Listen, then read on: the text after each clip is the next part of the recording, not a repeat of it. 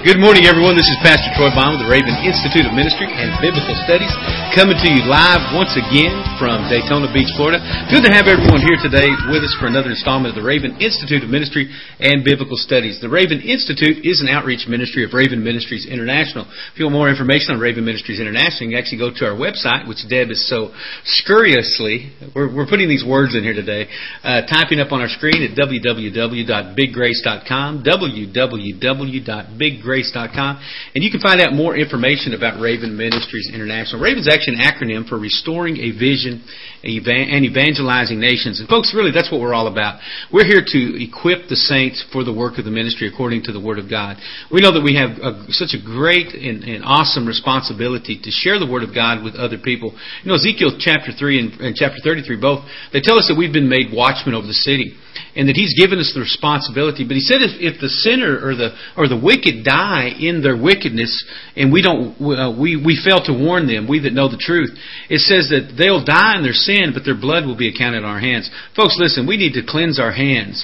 And the Word of God tells us that who can ascend to the hill of the Lord but those with a clean heart, uh, with uh, clean hands and a pure heart. And the way that you do that is walking in obedience to the directives that God has placed on our lives to go into all the world and preach the gospel. How can we say we love God? Yet we do not keep his commands. And one of the commands that he gave us was right there in the emphatic in, in, in Mark 16, 15 that we've talked about numerous times here is to go into all the world and to preach the gospel. And so here as we come today, this is just one of those mechanisms that we use, and it's to take the to take the word of God, invest into you. That way you can go and invest in the world that is around you. We just see God doing such tremendous and amazing things as we study the word of God. And so we're here today in order to to to, to sow into you the things that God has sown into us. And so I uh, just want to say this kind of to start out the program. If you have any questions, please hold them off until the top of the hour, and we will stay with you and answer as many questions as you have relating to our teaching or something else relating to the Bible. We're not here to debate, we're here to invest. And so we're not going to enter into the vain debate that's going to lead to more ungodliness, but we want to sow into you the words of righteousness that God has invested into us. We do not pretend to know everything but we know who our help comes from. We know we know the Word of God, and we know the foundation of Christ Jesus. And so, hopefully, we can invest in you those principles and those truths that God has has brought into our lives, and we've seen Him work uh, holiness and righteousness and the power of God through us as well. So that's what we're here for. And once again, uh, check it out. If you've never gone to our website at biggrace.com, go there and check out the links under Raven Nation. You're going to see our teams that are scattered throughout the United States and into Canada and going way beyond.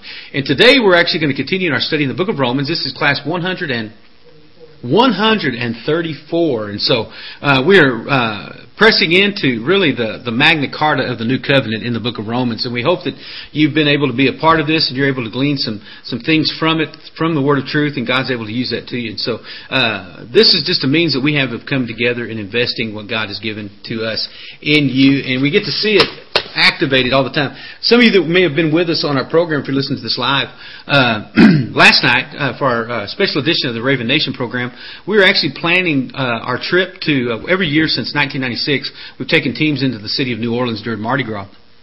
Have seen God do some tremendous things. And so I know uh, several of you that are with us today are going to be a part of that outreach into the city they call the Big Easy.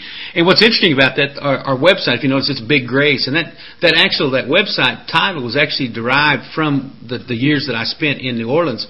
And uh, God just showed me, He said, you know what? The, the city calls itself the Big Easy, but I want to call it the Big Grace that there's going to be a big divine influence upon their hearts and a, and a big reflection uh, in the lives. And so, uh, actually, our website there for Raven Ministries come out of my experiences right there in New Orleans, from Big Easy to Big Grace. And folks, listen, I know that God wants to bring big grace into every single one of our lives. He wants to bring a big, huge influence of Himself in everything that we do, and that way we can reflect His holiness and righteousness in everything that we say and do. So that's what we endeavor to do, and that's what my prayer is for you. But I was in the city of New Orleans doing some preparatory work for our outreach that's going to be happening there February 1st through the 5th, officially those dates. Some are going to be there longer and some are going to be there even later. Uh, but had the opportunity to be out on the streets of, of, of, uh, of New Orleans and Bourbon Street. And I feel, what's funny is I feel so at home on Bourbon Street. It probably sounds funny to some of you, but living there and spending countless hours out there witnessing and, and sharing the gospel. You know, folks, I, I love to teach. I love to preach the gospel. I've preached all over the place. But the, I feel so at home when I'm standing out there in the midst of that madness just bringing the light of Jesus to, to, to people that, that think to themselves, you know, what, what just happened to me? What just occurred? And, and I think about this past week when I was, I was out there and just the people I was able to talk to, about a dozen folks in the few hours that I was out on the streets. And, you know, you can just see their eyes just bulge out because they're like, I never expected this to happen tonight in this place. And uh, I, I think about standing in front of this place that I, I spent many hours in front of uh, preaching the gospel when I actually lived in the city. Uh, and it's a place that they actually have young people in there doing all kinds of filthy things to one another on stage. And so I stand out there and literally serve as a warning, as much like Ezekiel speaks of us to be that that that, that watchman, warning people, and uh, and seeing God turn many people back. Folks, listen, God has given us. Uh, uh, really a roadblock uh, to, to lay in the pathway of people on the way of destruction. Now you can drive around. If we, we think about when a train's coming, what is have the bars come down, the, the the the lights begin to go off. But there's been many people killed that decided to go around the warning sign. Now you can't control that. Now it wouldn't do any good for those people to try to sue the railroad for them going around the well lit markers. And folks, that's what our uh, our responsibility is. God has given us those those those bars to drop across the road and the flashing lights of His Word. Now, people, some people are going to drive around and they're going to meet their destruction, but we have got to sound the warning cry. There was a young man outside of a club called Razzoo's. I think it's interesting because we always minister outside of another bar here in Daytona called Razzles, and so we got Razzles and Razzoo's. But he's out there with a sign and he's asking people to come in and, and, and, and happy hour and all these things. And so I'm walking past him and he holds up the sign in front of my face. And he says, "Come on and get, come on in and get your free drink." And I stop and I look at him with just all seriousness. I said, "What on earth would I want to go into a place like that and do things that God delivered me from years and years ago?" And I said, "I serve the Lord Jesus Christ." I said, "You don't believe in God, do you?" And he said, "Oh yeah, yeah, I, I believe in God." I said, "So why aren't you walking in righteousness?" And he said, well, well, I'm trying. And his name was Sean. And I say his name because I want you to be praying for him. And so I just began to, to call him out on this. I said, Sean, listen, you're not a child anymore. And you're a, you're a young man. And I said, the enemy is trying to, to, to, to, to rob you of the, the joy that you felt in, at times past in your life. And you could just see he was just fixed uh, uh, and just really transfixed on every word that came forth. And so I told him at the end of the conversation, I said, listen, if you decide to get serious about God and you want to repent from this lifestyle that you're in, I said, I pulled out my card and I gave it to. I said, I want to hear about your testimony. I want to see what God's doing in you. And he shook my hand. He said, Yes, sir, I will. But you could just see a soberness coming upon him. Folks, listen, the world is waiting for someone to come in. It don't matter if they're in front of a nightclub or a strip club or at your workplace or at your church. You know, and that's the sad thing many times in churches that people aren't hearing the truth. People are looking for somebody to, to bring a word of, of holiness and consecration to them. And you know, sad to say, folks, that, that those voices are limited. And so I really I want to encourage you, be that voice of truth, be that voice of, of righteousness, be that, that, that voice of one that's crying in the wilderness as John the Baptist likened himself unto. Be that one that's going to preach a word, that's going to make the crooked places straight, that's going to speak to the heart of man, that's going to convict of sin and of righteousness and of judgment. Be, be that one that's, that's going to stand and having do, therefore done all to stand, stand with your, with, uh, really uh, uh, clothed in the full armor of God and allow the, God, uh, the, the Spirit of God to do that. And so please be praying for us. We're going to be back in the city. Uh, we're actually leaving there and going to be there on the uh, 30th, I guess, of this month. We're taking a team from Daytona to go get set up. And so we'll be there, and we got two people coming in the 31st and many more on the 1st and throughout that weekend uh, preaching the gospel. So please be in prayer if you're not going to be a part of that. And pass the word. You might pass the word. If you've got an email list of prayer warriors, uh, please let them know that we're going to be out there. And we're also going to be broadcasting uh, many hours live right there from New Orleans. So if you're a part of a local church or whatever else, let them know that we're going to be out there in the French Quarter of New Orleans and throughout the city in the projects preaching the gospel, and we're going to be broadcasting as much as we can live right here through Raven TV. And so we appreciate you being a part of this and being a part of what God's doing in this late hour. And so let's go to the Lord in prayer. Just ask for His blessing upon today's uh, uh, teaching and uh, and pray for the sick as well. There's many people that have been sick in their bodies. We're just going to believe God to touch them in Jesus' name. Father, we just thank you for this day. We just thank you for your Son Jesus. We just thank you, Lord God, for His precious holy blood. Father, we just confess today that apart from you, that Father, we can do nothing, that we are completely and totally dependent upon the Spirit of God moving and operating in our lives. Lord God, the Word tells us that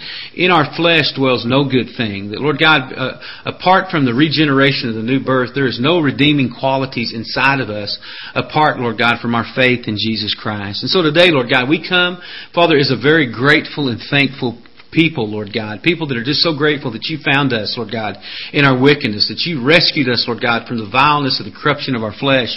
Lord God, and you've given us an opportunity for a new life. And Father, we just want to ask your forgiveness today. We want to repent for the times, Lord God, that we've mishandled, Lord God, what you've given us and entrusted us with in, in the form of righteousness, Lord Jesus. The times, Lord God, that we've allowed compromise, Lord God, and, and indecision, Lord God, and, and, and fears and all these other things, Lord God, that would strike against the, the divine nature that imputed into us, Lord God, through faith in the blood of Jesus. We just ask your forgiveness, Lord God.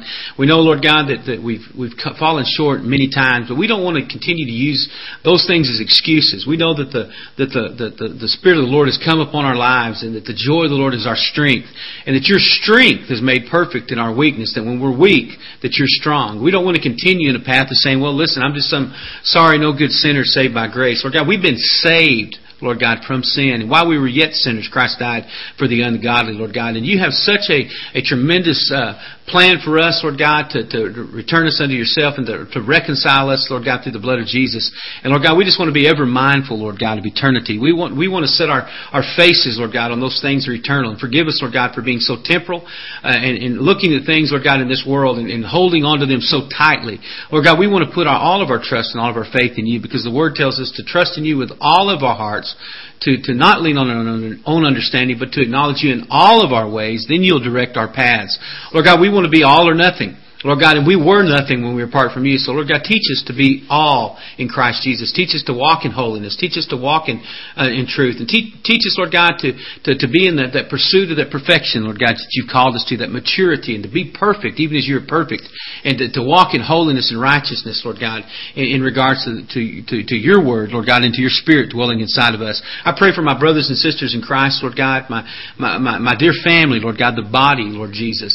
And I just pray for your blessings upon them. Lord God. I pray for, for those weeping warriors, Lord God, those ones, Lord God, that many times it is they wonder, Lord God, if, if, if, they're going to be able to endure. I pray that they would have strength, Lord God, that you would increase their faith, that they would not faint.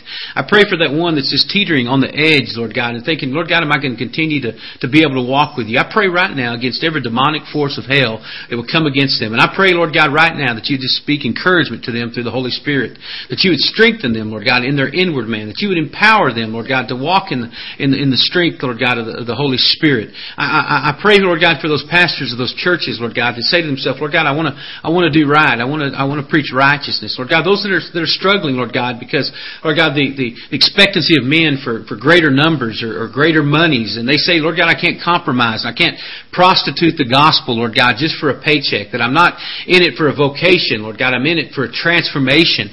And Father, I pray for those pastors, Lord God, that, that refuse to yield, Lord God, to the temptations of the world or to, to model, Lord God, your church or your body, Lord God, after, after the, the Word of God. I pray for them. And I pray for those that have struggled, Lord God, have found themselves, Lord God, diverting back, Lord God, to the things of the flesh and, and creating, Lord God, man-made sanctuaries, Lord God, and man-made methodologies and hoping, Lord God, if they can become more like the world, that they can win people to you. Lord God, we know that you, we can't do that. The Word tells us to, to come out from among those things and be separate and not to touch the unclean thing.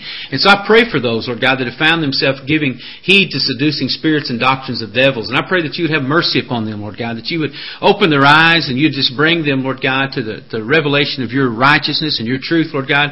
They would know that the hour is short, Lord God, and it's time, Lord God, to, to return to our first love, Lord God, and not to continue to walk in lawlessness. Father, we, we, we, we know that you're coming back for a church without spot or blemish, and we ask, Lord Jesus, that, that, that you would just do a, a rapid work, Lord God, because we know that the hour is so very short. And Lord God, we just pray for our brothers and sisters in other countries that suffer, Lord God, such widespread and uh, uh persecution and just such hostile places that they're preaching the gospel.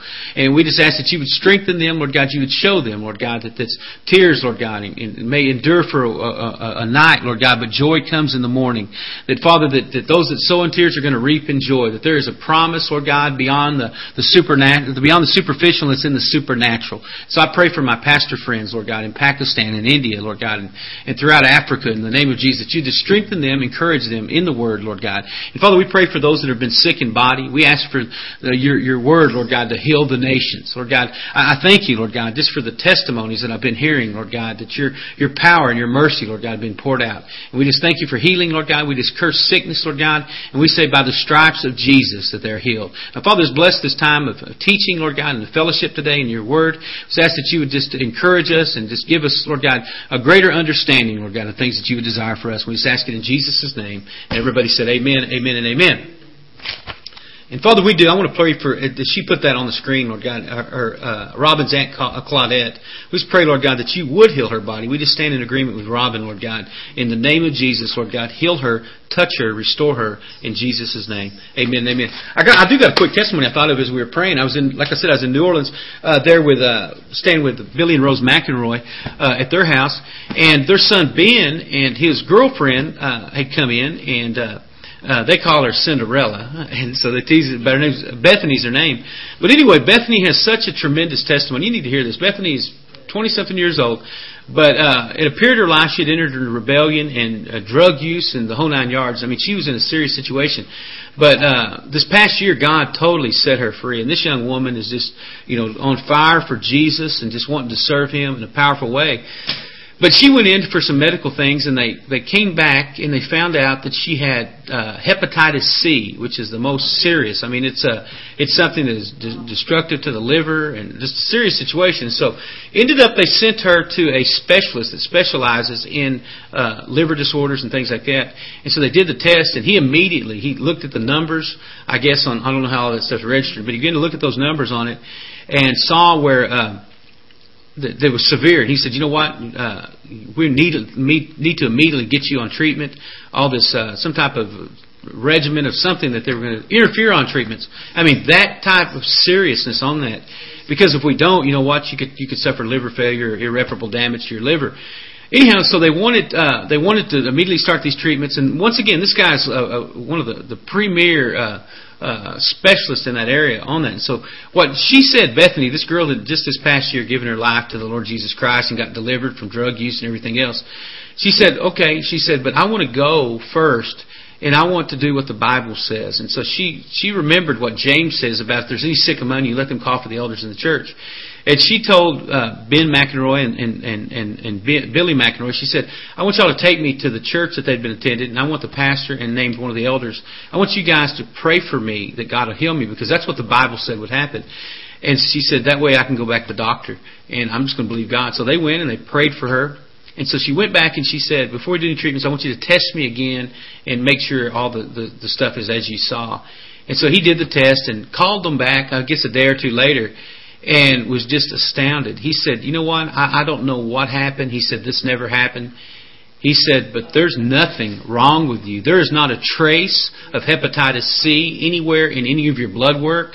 That I don't know what it is that, that happened, but you're totally better. There's nothing, there's nothing, absolutely nothing wrong with you whatsoever. Now listen to this. This doctor who was a specialist, he told her, he told this young girl, he said, Will you do me a favor? And she said, Sure. He said, Will you pray for me? Now listen to that, because she began to testify about what she had done, and now this doctor is telling her, "Would you please pray for me, folks?" Listen, I, I said this at the, at the end of the year, and it's the first this year as we were entering into really that Isaiah 58 type of, of fast, and this is a fast that He's chosen. That I believe that God in 2008 is going to is calling us to a deeper level of holiness and righteousness, but as a result of it, I believe we're going to see a greater manifestation of power, and I see that as just the, the kind of the the, the the beginning of things that we're going to begin to see. I believe in as we take our teams into New Orleans during Mardi Gras that we're going to see miracles happening on the streets. As in May, as we take our teams into New York City, that we're going to see miracles happen on the streets. And this summer, as we're planning on taking a, a team into the red light district of Amsterdam, we're going to see miracles happening on the street. Miracles and signs and wonders, not to, to, to reap upon ourselves the accolades of men, but to point people towards heaven and know that there is a God that is alive and is powerful and He does not change, that He still heals, that He still delivers, He still saves, and He still seated upon a throne of glory, and He's not moving over for anyone. That is the hour, I believe, in which we are living. And, and I really challenge you to, to, to really seek God with all your heart, mind, soul, and strength, and allow God to move powerfully and rapidly in all that you see and all that you do for Him. So God's doing some amazing, some amazing things. Folks, in our last class, we dealt with the subject matter of uh, of being on the right side of God's judgment. You know, we've uh, we were out a little bit because I was actually traveling. So, and yesterday I I, I was late getting in because I had to catch a, a red eye out of New Orleans. But we we began to talk about getting on the right side of God's judgment, folks. Listen, judgment is coming. Period. I mean, as, as real as we're, each of us are, or where we're at today, judgment is coming. The question is, which side of judgment are you going to be on? Are you going to be on the, the, the thing, the scripture talks about, it says, you know what, you can, you can fall on the rock and be saved, or you can allow the, the rock to fall on you and be crushed. And that's what it's speaking of. And, you know, we don't want to, we want to fall on the rock. In other words, we want to, we want to fall upon the one the rock Christ Jesus that's going to be that buffer between us and the judgment of God rather than to, to, to find ourselves uh, on the wrong side of judgment, and, and really because of our own self righteousness, because of our our own uh, our, our own self will, uh, seeing the, the judgment of God completely levied against us without the buffering of the mercy of God. Folks, listen, we've got to continuously to ask ourselves on a daily basis, which side of God's judgment is my testimony on? Which side of God's judgment is, is my obedience on? Which side of God's judgment is my faithfulness on? And come to that place where we're saying, you know what, God, I want to I want to be on the right side side of your judgment. I want to be on the right side of your will. And folks, listen, the choice is ours to make, you know, uh, but the outcome of both has already been determined and really thoroughly revealed through the Word of God so that none would be with excuse. You know, there is judgment coming, and the Word tells us that the time is now that judgment begins at the house of the Lord. Folks, I want to be on the right side of God's judgment. I want to be at that place where the mercy of God is being extended because I'm walking in, in obedience to what He says. Unfortunately, uh, many are going to find themselves on the wrong side of judgment, and they're going to meet the, the, the, great calamity of the, of the wrath of the fierceness of the Almighty God. But it should not be that way, because there is a buffer, and it's called the mercy of God. It's called the, the, the, the, grace of God, but it's only realized through repentance towards God. And what has happened so often, and it is, it's heartbreaking when you begin to think about it, there's been such a lack of repentance. And folks, Jesus tells us that unless we repent, we'll, we'll perish. John the Baptist came at the, at the really the, the, the birth and as the, the forerunner to, to, to the Messiah, Christ Jesus. He came in, in Matthew 3, 1 and 2, preaching repent. Jesus came in, in for his first recorded message in, in, in Matthew 4, 17, saying repent. We saw Paul preaching on Mars Hill. We saw Peter preaching in the second chapter of Acts on the day of Pentecost. We saw John uh, preaching it in, in, in Revelation 1, 2, 3, and 4 uh, on the Isle of Patmos. Folks, listen, we have got to walk in a heart of repentance. And we talked about what repentance is. Repentance isn't just saying, I'm sorry. Repentance is that process by which we receive the revelation of God and we, we renounce the sin and we, we begin to think differently and we turn to God in all that we say, we do, and we, uh, we, we, we begin to walk in accordance with His will. Folks, listen, we've got to preach that message, repent, for the kingdom of God is at hand because the hour is so short. And I, I want to be ready. And more so than that, I want, I want you to be ready as well. And I want, I want those that are, that are dying and struggling that we meet all the time. You know, the, the, the, the disciples of old said, We testify of those things that we both see and hear. You know, the, my preaching and my teaching, folks, are, are influenced by the things that I've had to see, by the things that I, I know, by the by the, the, the lives that I've seen crushed, not just in the street, but in, in churches and in ministry. You know, I didn't roll off some turnip truck one day and hit my head and just go to teaching. You know what? I've seen those things. I've seen the tragedy and the calamities. I've seen the, the, the, destructive elements of, uh, of false teaching, and I've seen all those things happening. So, I, you know what? I'm, I'm not oblivious to, to the, the Satan's devices, whether they're painted up in, in destructive things or if they're painted up in things that seem so noble and so good. Uh, but folks, my, uh, my heart is broken uh, because of these things. And folks, listen, everything that we do, it comes out of those experiences and comes out of the revelation that we give. And uh, sometimes people say, well, why do you have to be just so forthright in that? Because it is a forthright hour. It's extreme times and they, they require extreme measures because there's people extremely in bondage and they're extremely going to go to hell unless somebody warns them. How will they know unless we preach. And there's got to be an urgency and a fervency that's rising up in the body of Christ to, to be those world shakers and history makers for the kingdom of God. And when I say history makers, I'm not talking about in this lifetime. I'm talking about those that the, the, the history book, the ultimate history book, and it's going to record the, the events of, of, of this life and called the Lamb's Book of Life, putting those names in it. Folks, we have the tools. We have the Spirit of God in us to be able to deliver that message. And really, there's got to be an urgency birthed in us. And so, folks, what we saw in, in the 19th chapter and 19th verse of Romans chapter 9 is that the Jews were really uh, guilty of the exact same thing that many self-described Christians are today. And, and what that is, is that's in finding fault with God. And so we, we saw in, in, verse 19 that they were they were wanting to be fault finders. Well, God, why did you do this? Why did you do this? That, and, and folks, listen, that's really the, the problem, if I could call it the modern uh, apostate church that really refuses to adhere to the, those eternal edicts that are established in the Word of God. And as a result of that, they, they, they reap the consequences of their refusal to obey God, but they shake themselves at heaven and say, fist at heaven and say, God, why did you do that? And so rather than, than hear and submit to God's perfect plan and realize that, that whatever it entails will be the very best plan possible for them, Folks, what happens, many will end up rebelling against it, and then they'll, they'll, they'll just do like I said, they'll shake their hand at heaven, they'll accuse God, and they'll say, God, why are things going this way for me? But I want to give you a scripture this morning as we continue here in Romans chapter 9. It's out of Galatians chapter 6, verses 7 through 9. Galatians chapter 6, verses 7 through 9. It says this.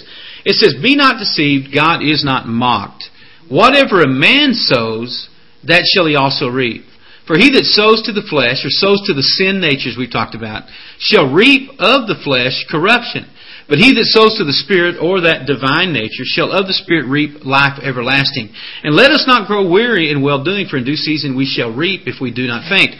Folks, listen, if you've been reaping destruction lately, chances are that's where you're sowing. Do you hear me? If you're thinking in your life, you know what? All I find is destruction. All I find is uh, is discontentment. All I find is depression chances are that's where you've been sowing to because that's what the Word of God says. But if you've been if you've been reaping of, of, of really a joy unspeakable, the glory of God and faithfulness, chances are that, that that's what you've been sowing to. You've been sowing to a place of those type of elements. And folks, really, I want to I want to tell you that uh, it's going to tell on you and it's going to manifest itself in your life. And so you've got to come back to that place uh, where you're investing in those things that are internal. You're investing in those things that are powerful. And so I really want to encourage you along those lines because there's many people that are investing in the flesh and somehow they think they're going to reap of the spirit. It just does. It's just not going to happen. It's it, and it's just going to bring calamity upon your life. And so we don't need to grow weary in in, in well doing because we need to know that in due season, that season may be today, that season may be tomorrow, that, may, that season may be later on. But if we do not faint, then we're going to reap the benefits of those things that God has for us. So I really want to encourage you in that, that, that if you're seeing things, chances are you're reaping destruction. In the news, if you're listening to this live, in the news last night, it came out where this actor, Heath, how do you say his name? Heath Ledger? Heath Ledger, I guess it was. And he's a guy that's been in several, I guess, uh, pretty uh, prominent. I think uh, what was that Brokeback Mountain about homosexuality and cowboy homosexual, something crazy, something like that. He was in that, and I think that movie or something got some type of Oscar nod or something a few years back. Uh, uh, they announced last night that, that they found him dead and sleeping pills strewn all over his room, and he was laying there nude on his, his bed, and his uh, uh, his uh, housekeeper had come in and found him dead. 28 years old, folks. Think about that. You know, Hollywood portrays all this glamour and all this, you know, high society, and you know, he's been linked, I'm sure, to to starlets and many beautiful women in these relationships. But think about it. He died of a drug overdose alone in his own house by himself. Folks, listen sowing to the flesh is going to reap of the flesh destruction. And so we think our eyes, if we get a little bit more money, we're going to be we're going to be excited. This guy was a multimillionaire. This guy had uh, the accolades, he had fame and all this, but he died alone in his bed. Folks, listen, I would I would rather be alone with Jesus and have eternal life than be alone in this world with all the riches of this world and and have to face uh, God on Judgment Day empty and destitute. Really, we ought to take all these things. We, we've seen it so many times lately. We've seen prominent comedians and actors and musicians and all these things that have had their lives cut short uh, because of this excess. Folks, listen, the time is now, the hour is so short. We've got to be the ones that are like the prophets on the on the wall setting the trumpet to our mouth and sounding that clarion call of righteousness. And so, folks, I want to ask you a question this morning as we continue in Romans chapter 9. Where are you investing in your future? Where are you investing? What is it that you're investing in your future? Are you or are, are, are you investing uh, in bitterness? Are you investing in disappointment? Is that where your investment's being made? Are you are you investing in your uh, your discontentment? Because folks, anything that's going on in your life, there's you're either going to invest in it or you're going to starve it out and, and you're either going to build it up or you're going to choke those things out and not allow those things to, to, to, to, to bring any type of consequences or any type of fruit into your life. Or are you investing in the plan that God has established for you from the beginning? You know, I've heard so many people quote from Jeremiah 29:11. If I say Jeremiah 29:11, so many people remember it and think about it. But uh, Jeremiah 29:11 says, "For I, I know the thoughts that I have towards you, that I think towards you," saith the Lord, They're thoughts of peace and not of evil to give you an expected end. What's an expected end? It's something that can be counted on. It's something that can be planned and something that you can be certain of. Folks, listen, I learned long ago in my relationship with the Lord Jesus Christ that, that God has got an expected end for me. And that, that I don't have any reason to stress over things. I don't have any reason to worry. Uh, that the, only thing I have a reason to do is just trust in Jesus. Certainly things are going to come They're going to challenge my faith. They're going to challenge my, my resolve. But at the end of the day, folks, listen, I know that the one that watches over me neither sleeps nor slumbers. He is looking out for me. He is working those things out. And if I just walk in agreement with God's plan and God's divine order, that there is going to be an expected end. So many people quote that, but Few of those that are quoting it actually believe it or live by it. And that's the sad commentary of it is. And so what you can find out is that you watch when God's expected end runs in conflict with their expected end, what they end up doing is questioning God and they grow bitter and resentful towards Him uh, for not catering to their every whim and desire. And so folks, and here's something the Lord told me years ago as a pastor when I was pastoring in Texas. He said, you need to stop asking me to line my will up with your will. And what you need to do is start lining your will up with my will. And I said that as a pastor, folks, because this, listen, I pastored a church. Uh, I started, I senior pastor church when I was 24 years old, very young man. And uh, and so I went in and I had this idea. I, I know what I'd been trained to do. I know the models, all these type of things that you're you're taught. And and so the the Holy Spirit began to challenge me one day, and and He asked me a question. He said, "So you call yourself a Christian church, eh?" And that's really where it kind of was in the uh, in the in the spirit. And my answer was obviously yes, I do. And He said, "So why doesn't your church look like my church?" And he began to take me to the Word, took me to the 25th chapter of the book of Matthew, took me to Mark 16. And when, you know, I was hungry, did you feed me? I was naked, did you clothe me? I was sick and in prison, did you visit me? I was a stranger, did you take me in? Whatever you've done to the least of these, you've done it unto me. And the Holy Spirit spoke to me that day and he said, until you can answer yes to all those things, don't call yourself a Christian church. Because that's what my church looks like and that's what my church does. Folks, listen, if you wanted to go out and buy yourself a franchise to, say, a 7-Eleven food store, Listen, you can't go to that place and say, listen, I'm just going to make this thing any way I want. What do they do? They hand you the business plan. They tell you exactly what your signage is going to look like. They tell you what your store fixtures are going to look like. They tell you what the, what the uniforms are. They tell you the products that are going to be served. If you want that franchise. They don't give you this uh, this this liberty to kind of just go in and say, okay, we're 7-Eleven, but we're not going to sell uh, Slurpees and uh, and and whatever else they sell or pump gasoline. What we're going to do is we're going to sell used furniture, folks. Listen, you can't do that. But see, we wouldn't think that if we, we went in and we bought into the franchise of a 7-Eleven or a McDonald's or whatever else. But why is it that we think that we can just order our own prescription when we, when we, we become a franchisee of the kingdom of God? We become one that it's the messenger. Folks, listen, He's given us the business plan. He's given us His Father's business.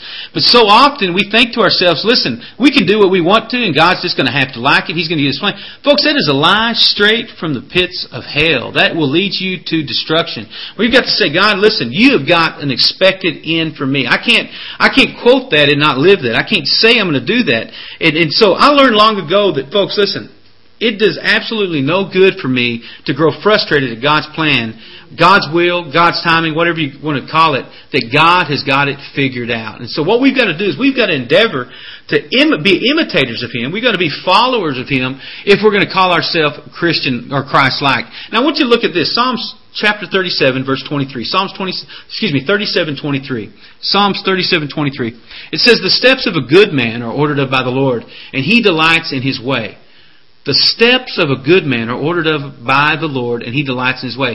That steps, folks, is literally a word that means, or the way that you're going, or the way that you are going is ordered of by the Lord. That word good, what's interesting about that, when we hear the word good, what do we always think about? We want to, we want to think that it's something nice, or something this or that. But that word good is, uh, in the Hebrew, it's the word gebher. You've won an English spelling, G-E-B-H-E-R, gebher. And it literally means one that is strong and willing to fight. One that is strong and willing to fight. And so we want to think that it's someone, though, that's good is someone who possesses all this virtue or all this, this niceness or all of this sweetness or, or all this elegance or something else. It's none of those things at all. It is those who are willing to fight uh, who will see the fulfillment of the ordered steps of God. And so my question is, are you willing to fight?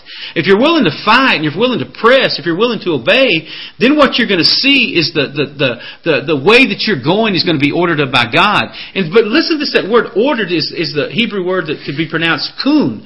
And literally it means to be firmly established and directed and secure in a stable way. And so I could say it this, as I could say, if you want to walk in a firmly established manner with the security afforded those who trust in God and know that the way that you're going is solid, then you're going to have to stand up and be strong and fight. That's really what Psalms 20, 37, 23. So I want to say it again to you.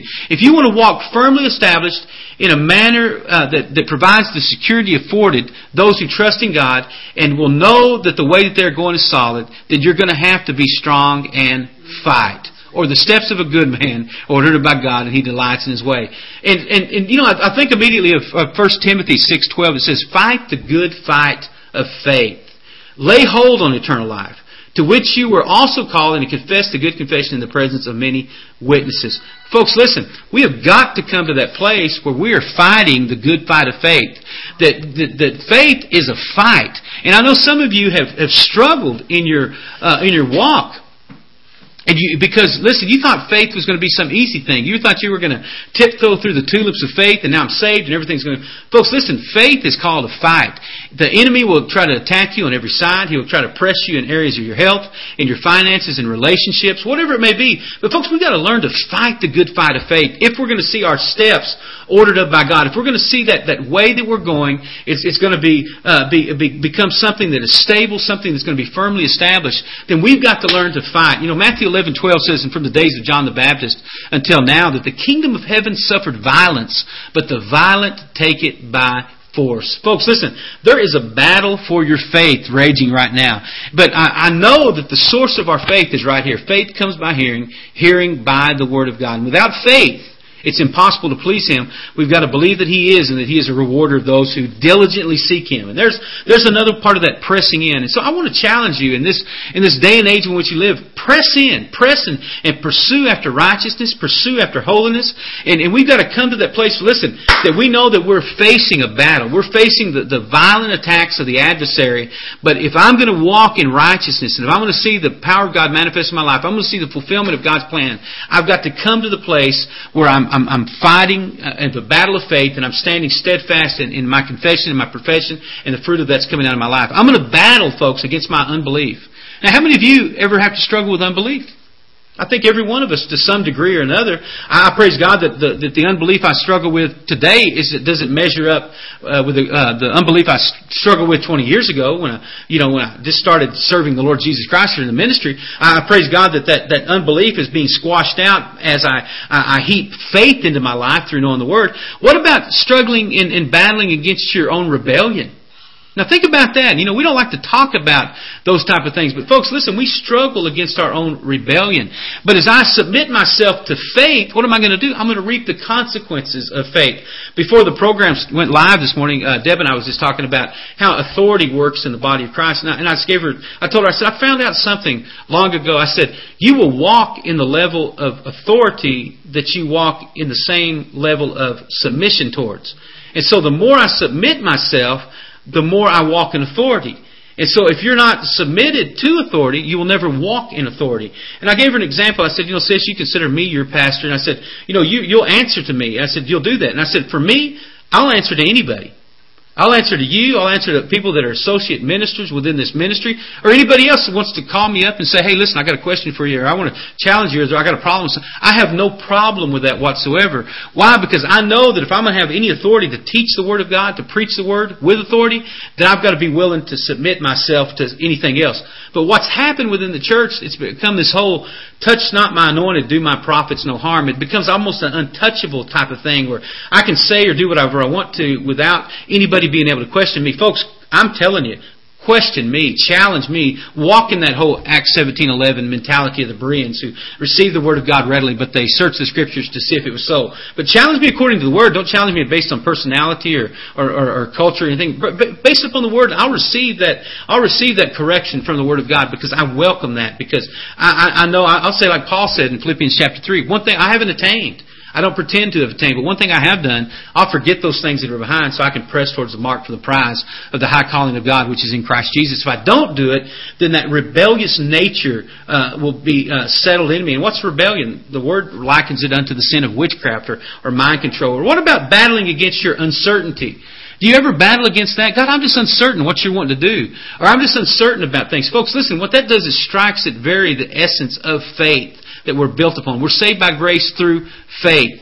Folks, listen, I know that my future is certain. I, I know when I'm flying through, and we've talked about flying before, I, I know that when I'm in a, a, a multi-thousand pound aircraft, being propelled at 500 miles at 30,000 feet. Listen, I'm secure in Christ Jesus. Why? Because there's a certainty in, in what I do. I know that God has an expected end for me. I know what He showed me. And, and so I know that I can go into an area and preach the gospel. Some people would be fearful because I already know some of the things that God showed me down the road that, that I'm going to do. And I know that God's not a man that He should lie or the son of a man that He should repent. And what about battling against just fear? Has anybody here uh, wrestled with fear? And folks, really, fear kind of puts you at odds with faith. That you're thinking, you know what? And I know people, I know sincere people that love Jesus that have such a battle with fear. Their fear of this, their fear of the weather, their fear of, of animals, their fear of heights, their fear of, uh, of not having enough money, whatever else. Folks, listen, we know that God has not given us what? A spirit of fear, but of power and of love and of a sound mind the, the, the power, the strength, the, the ability to fight through the fear. What about battling against unforgiveness? Is there someone that's wronged you or spoken against you that you just cannot forgive and that you're always holding that record? Folks, you can't do that. You've got to fight against unforgiveness. You've got to, you've got to do the exact opposite. You've got to love your enemies, bless those who curse you, pray for those who despitefully use you, and, and, and fight past that unforgiveness or, just laziness in, in, in regards to the Word of God. Have you been laziness in your faith? Have you been laziness in seeking God? Have you been laziness in your prayer life? Have you been lazy in, in, in studying the Word of God? Been lazy in just doing the things that God, you've got to fight against those things. Or, or, or, or really I can sum it all up and just saying, what about just being lazy in unrighteousness? Or being, being uh, not battling against unrighteousness in your life, allowing those things to come in and just creep in and, and, and just those things that seem so subtle that bring uh, destruction. And, and really, ultimately, I think one of the biggest battles that people have is their battle against impatience. And are you impatient in the things of God? I tell you what, folks, I used to be the most impatient individual. I used to be a microwave minister.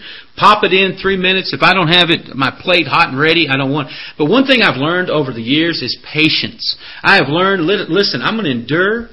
I'm going to wait and I'm going to occupy. Now, when I say patience, I don't mean just sitting somewhere and not doing anything. I, I'm, I'm actively doing the things that God's told me to do, but I'm also actively believing that even though I don't see them, that there's a greater reality than what I see, and it's what God has said. That God has, has told me that if I'm, I'm, I'm walking in, in my, uh, in, in faith towards Him, if I'm, I'm, I'm pressing into Him, that my steps are ordered up by God. The way that I'm going is going to be, and there's going to be an expected end for me in my life. But I've got to be patient in my endurance towards Him and trusting Him in everything, knowing that this moment is a moment that He's given me, and I want to redeem the time, and I want to take full advantage of the moment that He's given me.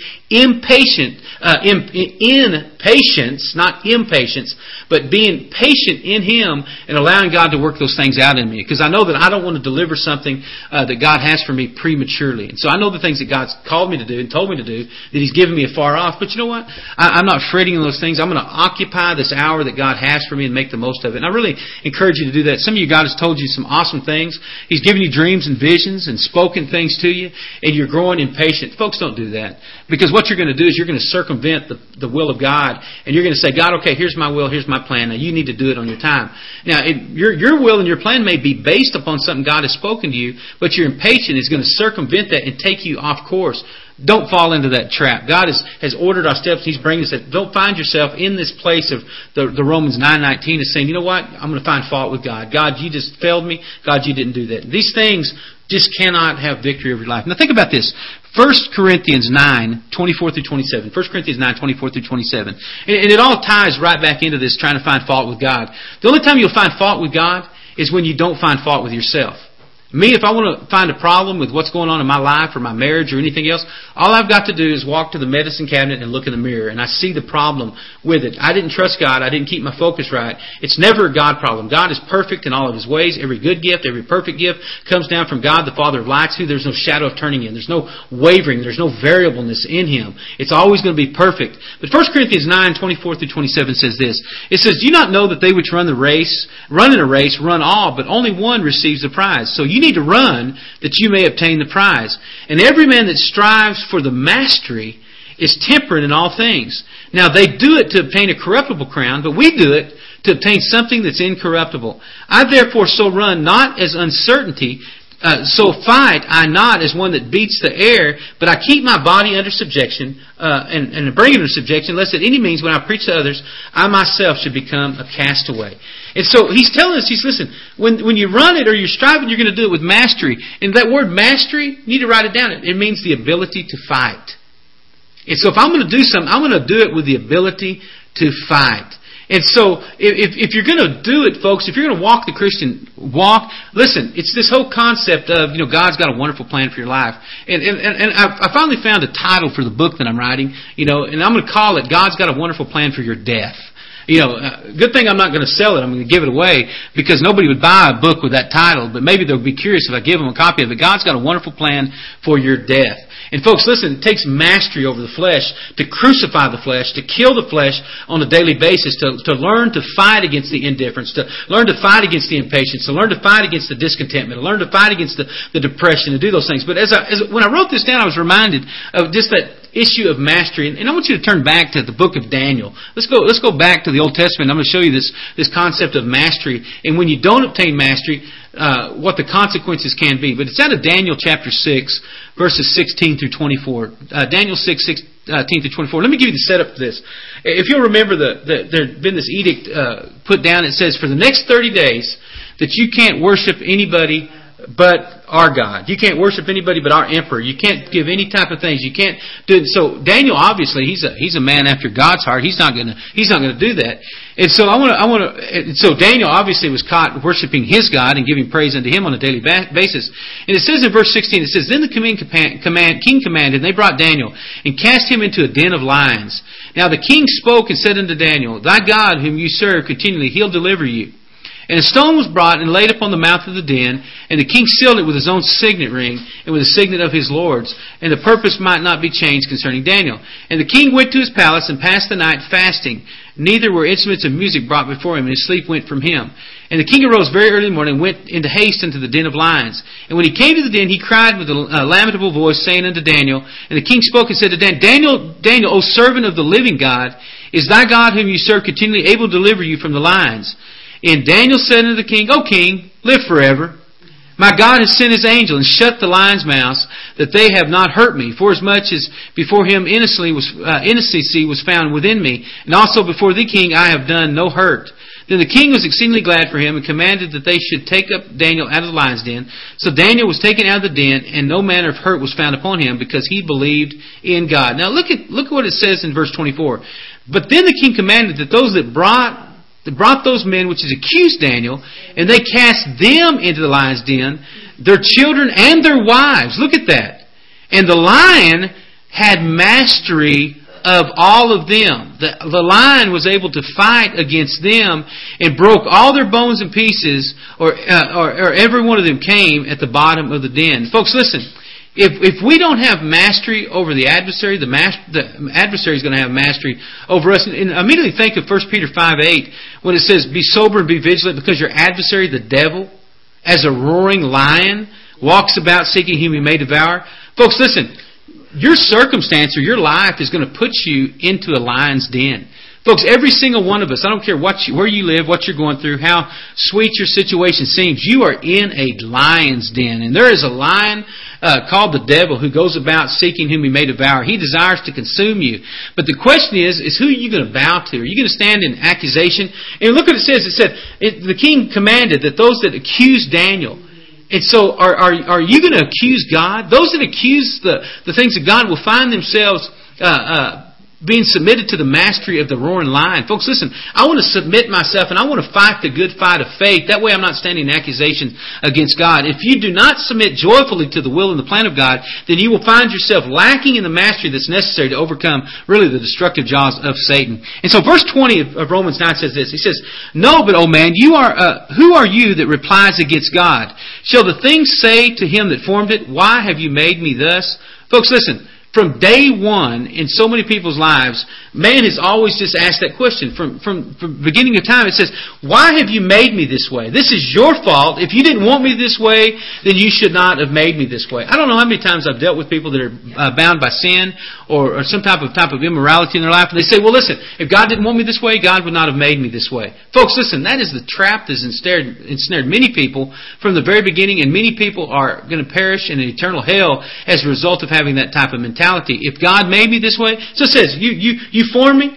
Uh, why have you made me this way? If you made me this way, you certainly can't judge me. Folks, I want to tell you how God made you. And it's, you'll find it in Genesis chapter 1 verses 26 and 27. It says, God said, let us, let Elohim, make God, a man in our own image, after our likeness, and let him have dominion over the fish of the sea, over the fowl of the air, over the cattle, over the earth, and over every creeping thing that creeps upon him. And it says, God created man in his own image, in the image of God created him, male and female, and he knew them. And folks, listen, God created man, and, and as long as man obeyed him, when God created Adam and Eve, he created them in perfection. Do you hear me?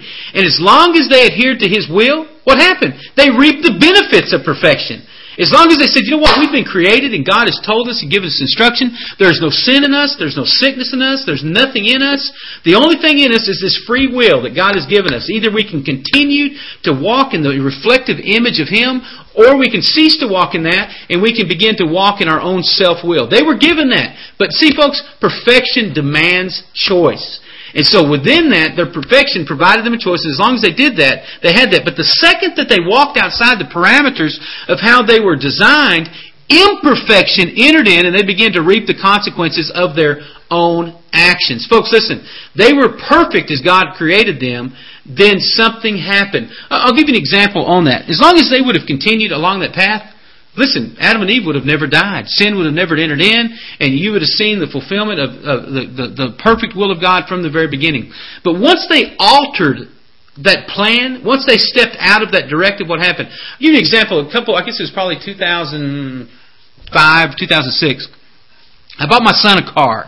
My son was 18 years old, and I and I put some money back, and I bought him a car. And I found this car on eBay and it was a uh, older car. It was a '91 Nissan 240SX, four cylinder. It wasn't a hot rod, nice looking little sports car. But as far as being souped up, it wasn't. It was owned by a couple right here in Florida uh, who had bought it new, and it was what 15, 16 years old at the time, but it only had 90,000 miles. It had half as many miles as my 98 model van that I still drive to this day. And so I, I, my wife and I flew to Tampa, Florida, and we drove it all the way back. It drove great, great little car. But once he got it I told him, I said, son, listen, this is a car that will last you another 100,000 miles at least. You can drive it, and it'll get you to work, and, and all these things. It'll be perfect. These folks have driven it. They've kept it. Here's the service uh, register on it. They've done great. If you'll just keep it and maintain it, it'll be great. And so my son, as many 18-year-olds were, he decided he needed to alter this plan. And so the first thing he does, he's got him a job, and he saves himself up about $1,500, and he goes buys him a set of nice wheels to go on it, and these low-profile tires. Now, those things didn't alter that car very much. They may have altered the appearance a little bit and made it look a little bit more, but they really didn't change the performance of it very much. But that wasn't enough. And so he goes out and he buys himself a high performance exhaust system and puts on it. Now, this thing's a little bit louder now, and it's and it creates a little bit more horsepower. Now he goes and buys himself some high performance other things that go under the hood. And so that car, which was never designed as a hot rod, this car which just had a four cylinder in it, now it's suddenly being accelerated. And now that car is sitting somewhere uh, basically ready for the junkyard because the motor's blown, the transmission's gone. All these things. Why? Because he altered the car to meet his needs or meet his his desires rather than to meet his needs. Do you hear what I'm saying? And so he changed or altered this vehicle to, to do something that it was never designed to do. Folks, is that exactly what we do? We say, God, listen, I, I want to I want to soup up my life. I want to bring something in that never was. I'm going to put this high performance such and such. Rather than saying, God, listen, you, you've blessed me with this spiritual four cylinder engine.